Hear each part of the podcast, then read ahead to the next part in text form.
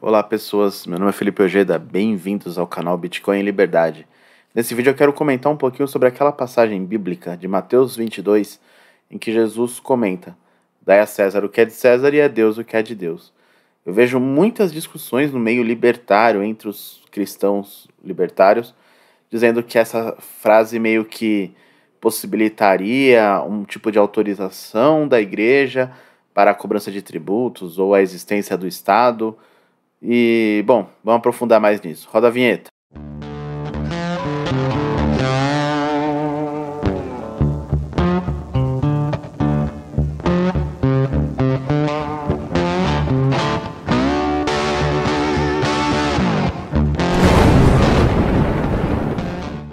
Bom, essa passagem eu vou colocar aqui.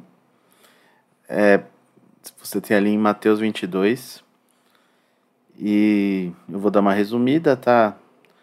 A parte que interessa aqui para o vídeo. Ó, eu vou começar ali no versículo 16. E enviaram-lhe os seus discípulos com os herodianos, dizendo: Mestre, bem sabemos que és verdadeiro, e ensinas o caminho de Deus segundo a verdade, e de ninguém se te dá, porque não olhas a aparência dos homens. Dize-nos, pois, que te parece? É lícito pagar tributo a César ou não? Jesus, porém, conhecendo sua malícia, disse: Por que me experimentais, hipócritas? Mostrai-me a moeda do tributo. E elas lhe apresentaram um dinheiro. E ele diz-lhes: De quem é essa efígie e, e esta inscrição? Dizem-lhe eles, de César. Então ele lhes disse: Dai, pois, a César o que é de César e a Deus o que é de Deus. E eles, ouvindo isso, maravilharam-se, deixando-os e se retiraram. Essa fase, essa é, passagem, ela tem essa questão né, dessa afirmação que Jesus faz aqui no, no versículo 21 Uh, Dai, pois, a César o que é de César e a Deus o que é de Deus. E, inclusive, o apóstolo Paulo, na carta aos, 13 terceira carta aos romanos, eu já vou ler também, Paulo, ele fala coisas bonitas, né, como que, deixa eu pegar aqui um trecho, é, versículo 9, Pois isto, não adulterarás, não matarás, não furtarás, não darás falso testemunho, não cobiçarás. E se algum outro mandamento nesta palavra se resume: amarás ao teu próximo como a ti mesmo. É no décimo versículo. O amor não faz mal ao próximo, de sorte que o cumprimento da lei é o amor. Você vê que é uma passagem bonita, uma passagem que tem ideias muito claras e muito boas. Só que eu, na, o começo dela passa uma impressão que somado àquela frase de Jesus, pode passar a impressão de que, por exemplo, o, o Estado ou a existência de um rei seria algo derivado a partir do direito natural. Então, vamos lá. É, primeira, primeiro versículo. Toda alma esteja sujeita às autoridades superiores, porque não há autoridade senão Deus, e as autoridades que há são ordenadas por Deus. Por isso, quem resiste à autoridade resiste à ordenação de Deus, e os que resistem trarão sobre si mesmos a condenação. Porque os magistrados não são temor para as boas obras, senão para as más. Queres tu, queres tu, pois, pois, não temer a autoridade? Faz o bem e terás louvor dela. Porque ele é ministro de Deus para teu bem. Mas se fizeres o mal, teme, pois ele não traz em vão a espada, porque é ministro de Deus vingador para castigar o que faz o mal. Portanto, é necessário estar sujeito não somente pelo castigo, mas também pela consciência, porque por isso também pagais tributos, porque são ministros de Deus atendendo sempre a isso mesmo. Portanto, dai a cada um o que deveis, a quem tributo, tributo, a quem imposto, imposto, a quem temor, temor, e a quem honra, honra. A ninguém devais coisa alguma, senão o amor com que vos ameis uns aos outros, porque quem ama os outros cumpriu a lei. Você vê que aí é, ele já parece dar outro sentido. Não só para a afirmação de Jesus, mas para toda a interpretação bíblica, tá? E aqui eu explico da onde que eu tiro essa interpretação. Bom, vamos lá, tá aqui em Samuel 8, capítulo 8, né? Hum, eu vou começar aqui do versículo 5. Antes eu vou passar um resumo. Samuel era um dos juízes. Tá, é, aquela tribo ela não tinha reis. E ele estava muito velho. Os filhos dele, que eram o Joel e o Abia, é, tinham se corrompido publicamente, tinham recebido é, subornos e tudo mais. Isso era público. Então eles não eram dignos de substituí-lo e ele já estava muito idoso, muito velho. E o povo se reuniu e pediu um rei para ele. Pediu que ele nomeasse um rei, que seria o governante daquela localidade. E aí, aqui no versículo 5: E disseram-lhe: Eis que já está velho, e teus filhos não andam pelos teus caminhos. Constitui-nos, pois, agora um rei sobre nós, para que ele nos julgue, como tem todas as nações. Porém, esta palavra passou, pareceu mal aos olhos de Samuel quando disseram: Dá-nos um rei para que nos julgue. E Samuel orou ao Senhor. E disse o Senhor a Samuel: Ouve a voz do povo em tudo o que te dizem, pois não te tem rejeitado a ti, antes a mim tem rejeitado, para que não reine sobre eles. Conforme todas as obras que fizeram desde o dia que os tirei do Egito até o dia de hoje, a mim deixaram, e a outros deuses serviram assim também fazem a ti. Agora, pois, ouve a sua voz, porém protesta-lhes solenemente e declara-lhes qual será o costume do rei que houver que reinar sobre eles.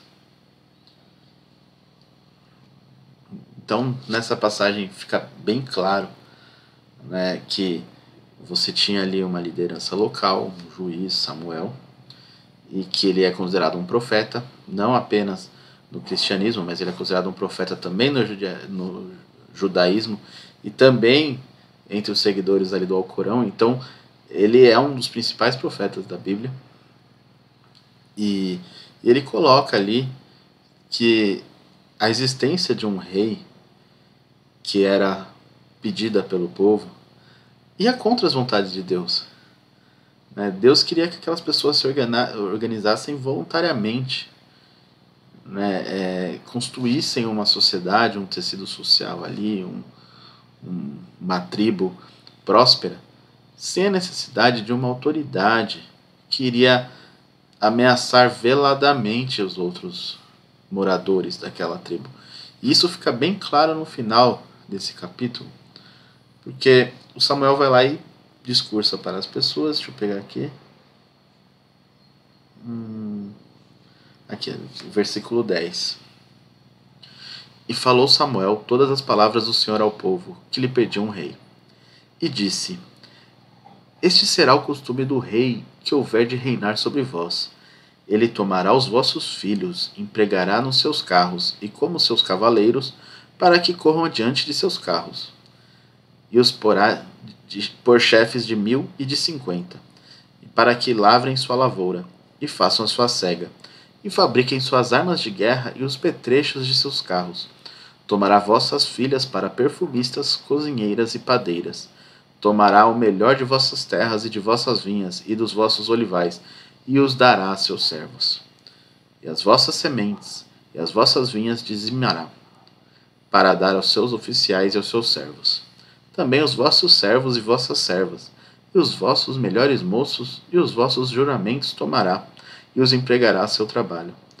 Dizimará o vosso rebanho, e vos lhe servis de servos. Então, naquele dia, clamareis por causa do vosso rei, que vós houverdes escolhido, mas o Senhor não vos ouvirá naquele dia. Pois o povo não quis ouvir a voz de Israel e disseram: Não mais haverá, não, mas haverá sobre nós um rei. E nós também seremos como todas as outras nações, e o nosso rei nos julgará e sairá diante de nós e fará as nossas guerras. Então fica bem claro né, que Samuel disse ali todas as consequências daquela situação, que, que ele entendia que a existência de uma autoridade ali central, ela criaria uma desordem, ela criaria um estado de serviência entre o resto da população e aquele rei. E mesmo assim as pessoas escolheram um rei. Então ele fez o alerta, dizendo que, olha, seus filhos serão soldados, serão servos do rei, suas filhas serão servas, trabalharão ali para a família real, e vocês nunca mais serão tão prósperos quanto vocês poderiam ser sem um rei. Então, isso não, não é o Ojeda que está inventando, isso está ali na Bíblia, é uma passagem. Né? E aí, e essa passagem ela é muito curiosa, porque quando a gente pega ali a carta de Paulo aos Romanos, no capítulo 13, ali eu. Assim, eu não, não quero dizer que Paulo errou. Quem sou eu para dizer que Paulo errou, cara? Tipo, o cara é apóstolo, tá ligado? Mas ali eu não entendo daquela forma nada dentro da teologia católica, nada dentro de toda a filosofia cristã diz daquela forma que ele trata. Então eu posso até pegar aqui.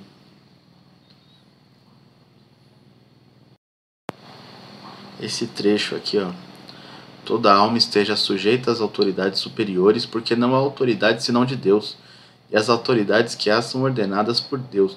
Eu entendo o que ele quer dizer aí, mas eu não vejo na filosofia católica essa ideia sendo hum, defendida.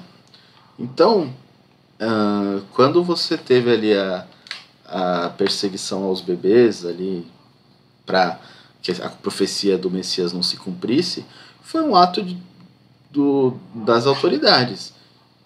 E Deus deu um jeito de Jesus tomar seu rumo. Mas veja, você está me dizendo que Deus concorda com aquilo ou que aquilo só aconteceu por uma autorização de Deus? Eu acho isso meio estranho, tá? E aonde que eu vejo isso? Eu vejo isso na filosofia árabe, né? Os mouros, se não me engano, tem um trecho do Alcorão que diz que não cai nenhuma folha no mundo uh, sem que isso seja a vontade de Deus, ou no caso deles de Alá. Então fica bem claro que para eles há esse determinismo necessário. Esse Deus fez isso acontecer. Enquanto no catolicismo você tem ali São Tomás de Aquino, você tem ali Santo Agostinho, que trouxeram vários outros elementos né, para a filosofia e principalmente dentro do cristianismo. Então eles colocam ali que, que existe o mal e que o mal não é necessariamente a vontade de Deus. Pelo contrário, o mal é a vontade das pessoas que se afastam de Deus, inclusive quando elas são autoridade. Então a autoridade pode ser próxima de Deus ou ela pode se afastar de Deus.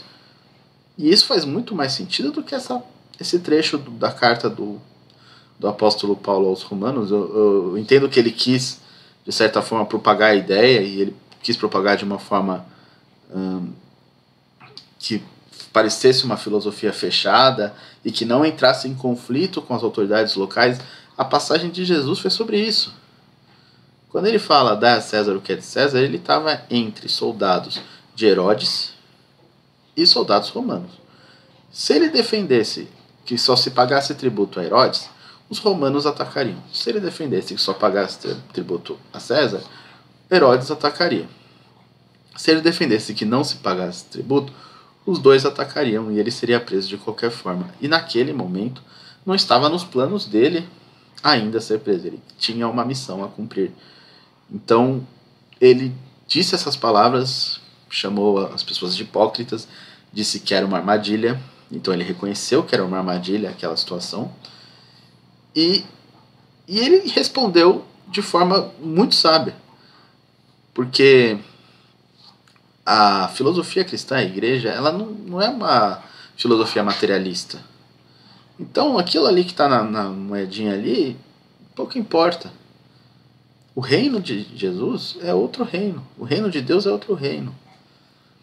Então, quando você tem que escolher entre cumprir as suas obras, criar a sua família e ser preso, cara, paga essa porra desse tributo aí, essa merreca aí, essa esmola, se der para subornar o guarda, suborna, se for mais fácil. O importante é você cumprir as suas obras. E aí sim, você dá a César o que é de César, que é aquela merreca, aquele, aquela esmola materialista, aquela esmola que não, que não vai comprar a solução para todos os problemas do mundo. E conclui a sua obra, cumpre a sua obra. Essa é a passagem que Jesus passa. E não uma autorização para que se cobre impostos. Eu acho que essa, essa interpretação vem muito mais dessa carta de Paulo aos Romanos do que desse trecho dessa passagem de Jesus, mas quando você lê ambas, né, e como ambas estão no Novo Testamento, é muito mais comum que as pessoas leem, principalmente os evangélicos, eles vão ler e vão interpretar dessa forma. Então eu acho importante trazer essa passagem de Samuel 8 ali, para mostrar que não, desde o começo, Deus nunca sinalizou que essa era a vontade dele. Tá? E é lógico, aí vai ter aquele conflito. Pô, ser católico e libertário é conflituoso? Eu diria que depende. Se você é um católico que respeita a propriedade privada, inclusive de não católicos, de blasfemos, não tem nenhum problema você ser libertário e professar uma fé católica, não tem problema nenhum. Agora, se para você é impossível você processar uma fé, professar, é, profetizar, sei lá, professar mesmo, uma fé católica sem iniciar agressão a blasfemos, sem defender a agressão a blasfemos, a pecadores, aí você está totalmente incompatível com o libertarianismo. Porque o libertarianismo é contra você iniciar agressão contra não agressores. E a agressão a qual se trata o libertarianismo é sempre uma agressão física ou uma ameaça clara e não algo imaginário. Né? Você não vai falar, pô, meu vizinho tem uma fé que eu não gosto, eu me sinto ofendido, agredido ou ameaçado por ele, eu acho que ele fez uma macumba para mim, sei lá. Não. Né? Você precisa de uma ameaça clara, de, um, de uma agressão clara para você poder agir. Então, a compatibilidade depende disso. Não vou dizer, pô, é totalmente incompatível. Para mim, não é totalmente incompatível.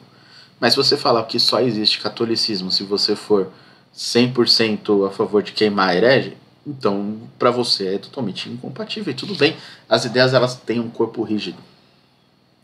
Tá? Então, tanto as ideias da igreja, tanto as ideias da filosofia da igreja, quanto as ideias libertárias, elas têm um corpo rígido. E é preciso respeitar esse corpo rígido. Você chegou ali no final da fila, você tem que ler o máximo de pessoas possíveis que chegou, chegaram antes de você entender as ideias delas para aí sim tentar formar a sua.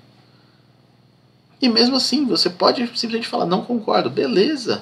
Você só não pode falar que a ideia daqueles 300 que estão na fila antes de você é a sua, sem entender a ideia deles. E trazer uma ideia que não tem nada a ver com a ideia deles. Que é o que eu vejo muito acontecer.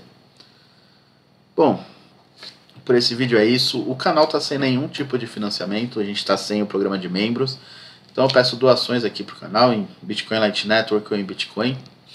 Tem outras formas de ajudar o canal aqui na descrição. Eu coloquei um Pix também, que é shitcoin, mas tem gente que doa, então eu agradeço. Precisamos de doações, por favor. E compartilhe esse vídeo, deixa o like. Valeu!